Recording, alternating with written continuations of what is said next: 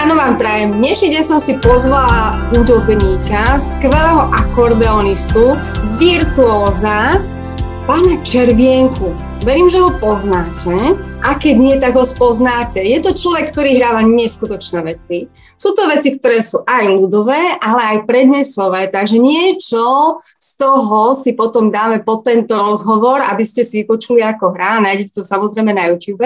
Takže vítajte, Miško. Dobrý deň, ďakujem. Dobrý deň. Takže ja vás už poznám roky, rokuce, vy hrávate na rôznych akciách, chodíte zabávať ľudí a naozaj hráte také veci, že niekedy som pozerala a taký let šmeliaka ma tiež zaujal. Videla som aj niektoré naozaj uh, skladby, ktoré boli veľmi náročné a hráte ich s humorom a dokonca s úsmevom na tvári. Ako sa vám to darí hrať takéto náročné veci a tak jednoducho proste to na vás vyzerá? Ďakujem. Tak všetko je vlastne otázka, by som povedal, že e, prípravy tréningu, to je takisto ako vlastne, čo ja viem, športovec musí dennodenne pracovať nad sebou, pripravovať sa, tak takisto aj muzikant, pokiaľ to robí profesionálne, tak dennodenne vlastne s tým nástrojom a už potom to je len výsledok toho. Presne tak, čiže ste akordeonista, ja som tiež akordeonistkou, takže rozumiem tomu, čo hovoríte. Nie som vo virtuóznej hranici ako vy, to sa naozaj porovnávať nechcem, ale v rámci toho života vášho, keď ste pr- prvýkrát našli akordeón, alebo ako ste sa vôbec dostali k tomu, že je to práve akordeón?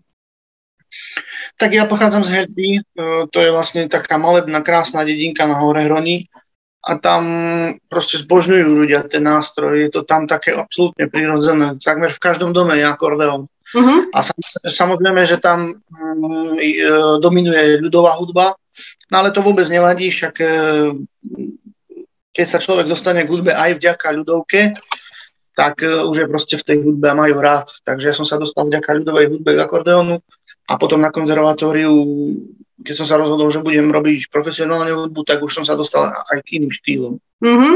A ktorý je váš najobľúbenejší štýl z toho, čo hrávate? Povedal by som, že všetky rovnako mám uh-huh. rád.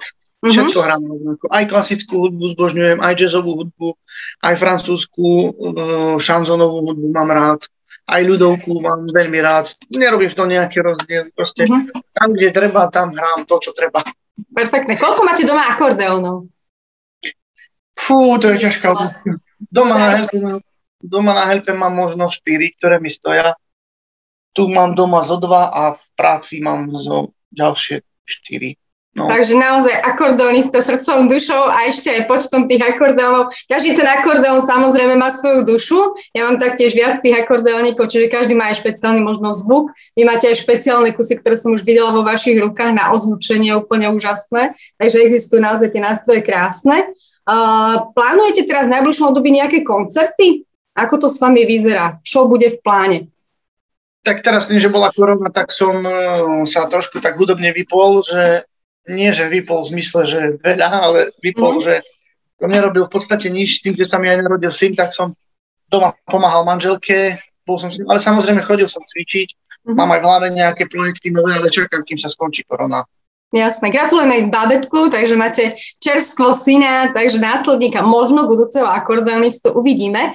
Čo by ste odkázali rodičom na tému toho, keď dieťa chcú dať na nástroj? Ako budú vedieť, že to dieťa je hudobne nadané? Dá sa to zistiť?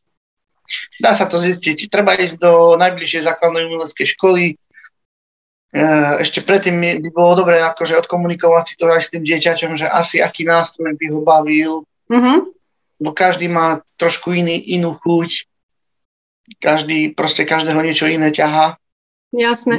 Na začiatku ten akordeón. Áno, ste to mali hneď jasné. To je výborné. Keď si dieťa vyberie také husle, tak to môže byť dosť veľké trápenie pre všetkých okolo, ale naozaj dá sa aj tento nástroj vycvičiť, aby to vyzeralo fajnovo. Čo myslíte?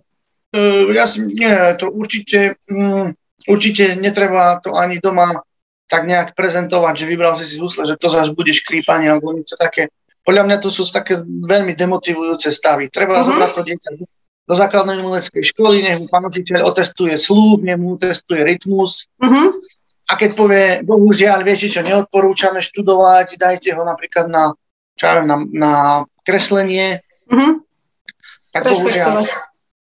A ďalšia vec, že tí rodičia si to už vedia odsledovať od uh, útleho veku, od, od čo ja viem, na tú zušku chodia tak 5-6 ročné deti a mm. za mhm. tých 5 rokov si už vedia aj tí rodičia osledovať, či má rytmus, či si spieva, ako si spieva, či no, ten talent si vedia už aj rodičia nejako. Tak. Na každom dieťati to tak trošku vidno, či to tam je, alebo to tam nie je. Takže keď nastane tá doba, že to dieťa začne chodiť do tej prípravky, začne teda ten nástroj uh, cvičiť, môže nastať taká chvíľa, že proste, hlavne v tej puberte sa to tých detí stáva, hej, že do tých desiatich rokov to ešte nejako zvládajú a potom príde taká chvíľa, že už sa mu moc nechce, už je to predsa len námaha, chcel by behať vonku. Čo vtedy odporúčate v tom momente urobiť?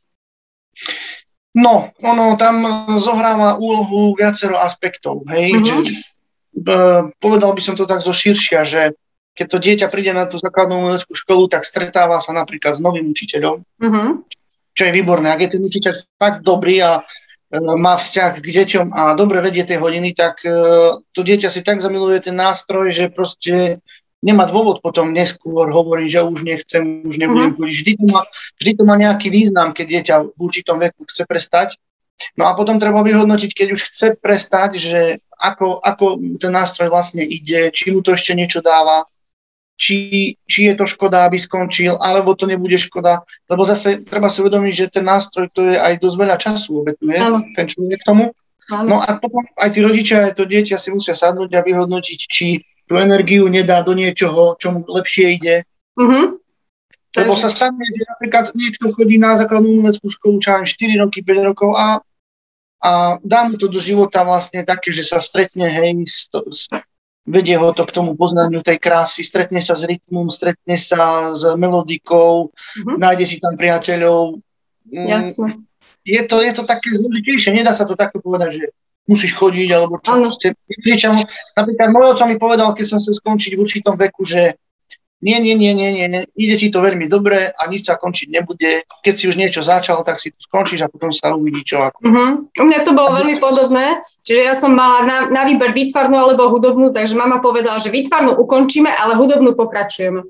Takže som urobila obidva cykly, dokonca som vyštudovala matematiku hudobnú, takže asi rozhodnutie to bolo celkom zaujímavé a dobre. Takže mhm. niekedy je dobre zatlačiť, niekedy je dobre to nechať tak, takže je to naozaj uh, voľbou rodiča. A ste mi povedali takú peknú vetu, že dieťa nikdy nezlyhá, zlyhá rodič. Ako ste to mysleli? No tak uh, je to tak, uh, že a teraz vlastne vy, vy uh, povedala veľmi dobrú vec, že mama to ako keby rozhodla. Ja si um, myslím, že na, najlepšie to je s tým dieťaťom odkomunikovať, že ako, nakoľko ho to baví, a v čom by chcel pokračovať, v čom by nie a potom s ním vlastne tak nejak diskutovať, hej. Uh-huh. A, uh, ja, keď som učil ja na základnej umeleckej škole, tak som si najprv pritiahol k sebe rodičov, lebo vedel som, že tá cesta vedie jedine cez rodičov a uh-huh. potom sa mi stávali také veci, pravil som, že vy, napríklad prišiel otec na zdru, rodičovské združenia a som mu povedal, že vy musíte aspoň 20-30 minút trénovať s ním. Proste vy, keď sa mu nebudete venovať, Ano. tak uh, jednoducho to dieťa tiež bude také. Radšej si menej televízie doma, radšej mm. si k nemu sadnite, aj keď nepoznáte nuty, ale to dieťa vidí, že máte aj vy o to záujem, potrenujte si 20-30 minút ním každý deň, večer a uvidíte, čo sa stane. A potom ten otecko po určitom čase mi ďakoval, že ja som sa normálne naučil hrať ľudové pesničky. Ďakujem. Že to by ma nenapadlo, že ja môžem s tým cvičiť a naučil som sa tie základné noty a ľudovečky si už hrá akože. A mal z toho nadšenie ešte k tomu, super. U nás sa stávalo totiž to v Číži, akože vypínali elektrínu. A viete, čo sa stane, keď vypli elektrínu za komunistov, tak Číži ako všetci počúvali koncert, ktorý som dávala ja a dokonca mi susedia hovorili, že akože aké ľudovky, že aké to bolo dobre, však sme si aspoň zaspievali, hej.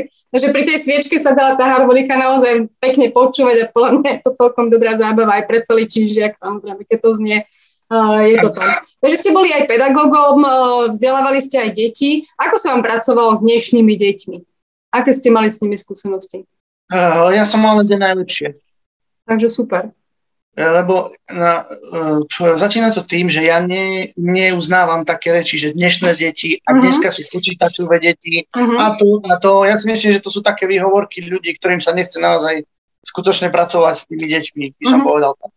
Aj keď uznávam, že je to veľmi náročná práca a, a všetkých učiteľov proste hudby, ktorí učia deti, ja ich veľmi uznávam aj klobom dole. Lebo nebola to ľahká práca, ale musím povedať, že mm, ja som si tie deti tak ako keby jednak cez tých rodičov, ale potom som si našiel cestu aj k tým deťom, hrali sme spolu, mali sme z toho ako keby takú zábavu, uvoľnenie. Nebral som, no, nebral som, mal som aj žiakov, ktorí vôbec doma necvičili, tak som uh-huh. na tej hodine cvičil ja s nimi. Uh-huh. A nakoniec, na konci sme si zahrali spolu a mali sme z toho radosť. Takže skôr taká škola hrou. Uh-huh. Mne teraz prišiel jeden akordeonista práve takýto, že prišiel zo Zušky, prišiel za mnou a uh, som si zobral teda tú harmoniku, akordeón a sme začali spolu hrať a vravím, že hrávala s tebou pani učiteľka na hodine? A on je tak 12-ročný chalan a on hovorí, že nikdy.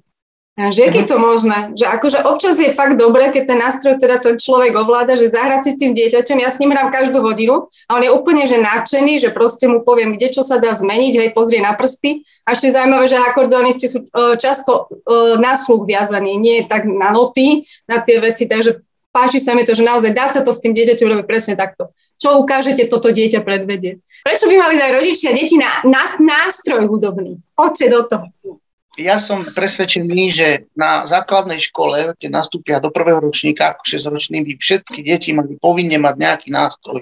To je veľká pravda. Ktorý si zvolia, hej, jedno dieťa si zvolí gitaru, druhé si zvolí klavír, tretie akordeón, dievčatá možno náspev by chceli, uh-huh. hej. Uh-huh. A proste takto by to malo byť, že každé dieťa by malo nástroj v rámci školy. Uh-huh. A už potom, už potom, čo ja viem, za tie 2-3 roky po napríklad v treťom ročníku už vieme vybrať e, nejaké tie naozaj talenty, ktoré by mohli ďalej a už aj vlastne tie deti samé zistia, že baví ma to, nebaví ma to. Je to dobré, není to dobré. Uh-huh. No, a prečo by to malo byť? Pretože vlastne to, je vše, to sú všeobecné, to nie sú že z mojej hlavy, to sú všeobecné pravdy, že jednak tá hudba rozvíja mozog, uh-huh. potom zmysel pre rytmus, však už Platón hovoril, že hudba sa spája s ľudskou prirodzenosťou a vedie k poznaniu krásy, hej, mm-hmm. napríklad.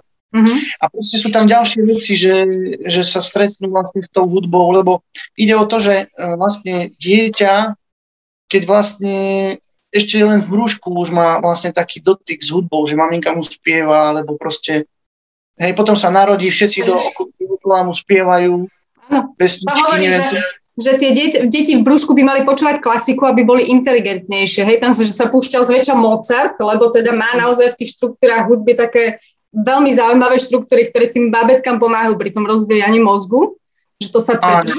Uh-huh. A u nás je to vlastne o tom, že to dieťa má ten kontakt s tou hudbou vlastne od, to, naozaj od toho brúška až po neviem koľko a potom príde do základnej školy a sú tam napríklad dôraz na také predmety ako, ja neviem, matematika, uh-huh. bla, bla, bla, bla a už vlastne tú hudobnú trošku ide tak do úzadia, to je, to, je, to je veľmi zlé, podľa mňa veľmi zlé, pretože v tej škole sa učia deti množstvo vecí, ktoré v živote nebudú potrebovať, napríklad matematika je taká obťažná u vyšších ročníkov, uh-huh. že to v živote nikde nevidie a, a napríklad tá hudba, už je, už je to tak, že á, má hudobnú výchovu, že to je nejaký taký predmet. Pritom ano. je to hudba. Pritom je to strašná hudba. Nie, je to tak. No a len to som chcel povedať, že e, tým, že je ten systém u nás aký je, tak vlastne tí rodičia by mali viesť k tomu to dieťa, že dám ho na tú základnú školu umeleckú mm-hmm. a vlastne sa tam strašne veľa vecí udeje potom. Hej, ako som hovoril, že spozná tam svojho učiteľa, spozná tam množstvo kamarátov, hudba je napríklad aj veľ, veľmi dobrá psychická očista, hej, uh-huh. aj preto dieťa. Lebo aj tie deti sú pod určitým stresom, aj v škole, aj, aj doma niekedy. Uh-huh. Takže má to veľmi veľký význam, aspoň na tých pár rokov, rok, dva, tri. A potom, keď mu to ide pokračovať a keď mu to nejde, tak aspoň mu to niečo dalo, aspoň nejaký ten základ. Určite. Čiže hudba nám dáva vlastne aj taký iný pohľad na svet. Hej? Že keď sa pozrieme cez tú hudbu na svet, tak v podstate začneme vnímať iné krásy, lebo aj štýly tých hudieb sú rôzne. Čiže ja mám napríklad materskú školu, tak my púšťame aj jazz, príde aj klasická hudba a ľudová hudba. Aj tie detské pesničky majú zmysel pre tie deti naozaj.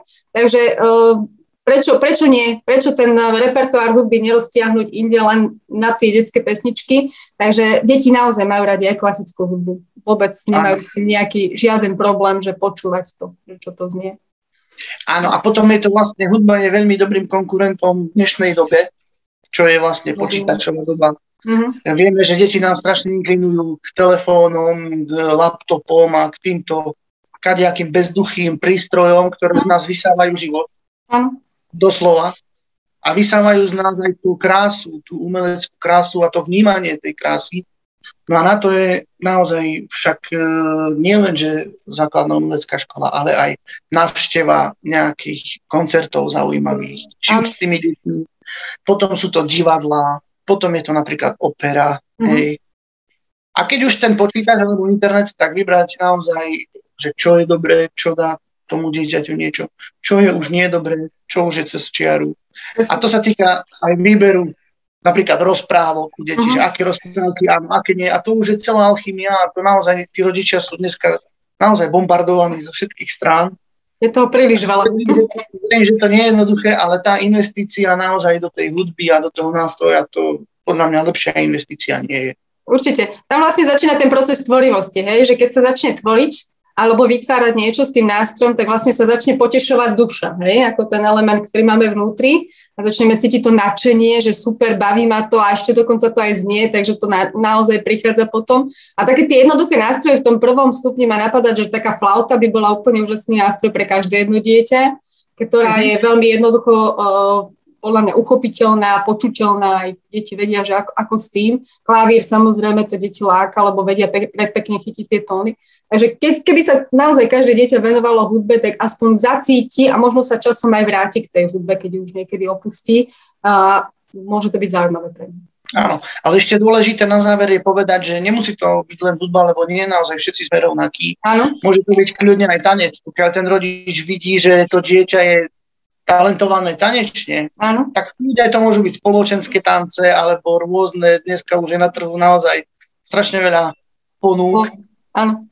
A keď nie je tanec, môže to byť napríklad aj tá výtvarná výchova. To je tiež vlastne veľká doba toho, že, že je to krásne, je to krásne umenie a tým sa vlastne zušľachtuje toto dieťa, keď sa tomu venuje. Takže Takže rôzne cesty hľadať, hľadať to, čo dieťaťu bude vyhovovať, čo sa mu páči, možno to bude ešte aj ten spev, ktorý sme pozabudli spomenúť. Takže to, čo dieťa baví a čo naozaj mu ide, tak to podporujme, aby to dieťa vedelo rázť a využiť to možno raz v dospelosti. Takže uh, ďakujem veľmi pekne za tento rozhovor, že ste sa mi povenovali chvíľočku, že ste si našli čas na nás, na rodičovou zadnou. Uh, prajeme vám, vašej rodinke veľa zdravia, hlavne v tomto období. Pozdravujeme vašu manželku, ktorá je učiteľkou v materskej škole, my sme sa osobne stretli, takže nech sa, nech sa darí vo vzdelávaní vášho syna, lebo viem, že sa ona venuje vnímavému rodičovstvu dokonca, takže ste vzácne osoby, ktoré určite ešte budeme vidieť v ďalších možnostiach vzdelávania a stretneme sa spolu. A teda vám prajeme krásny čas s rodinou, užite si, nahráte CDčka, ste hovorili, že nahrávate, takže nech sa vám všetko vydarí, čo budete plánovať. Ďakujem veľmi pekne. Ďakujem, dovidenia, všetko dobre prajem. Ďakujem pekne.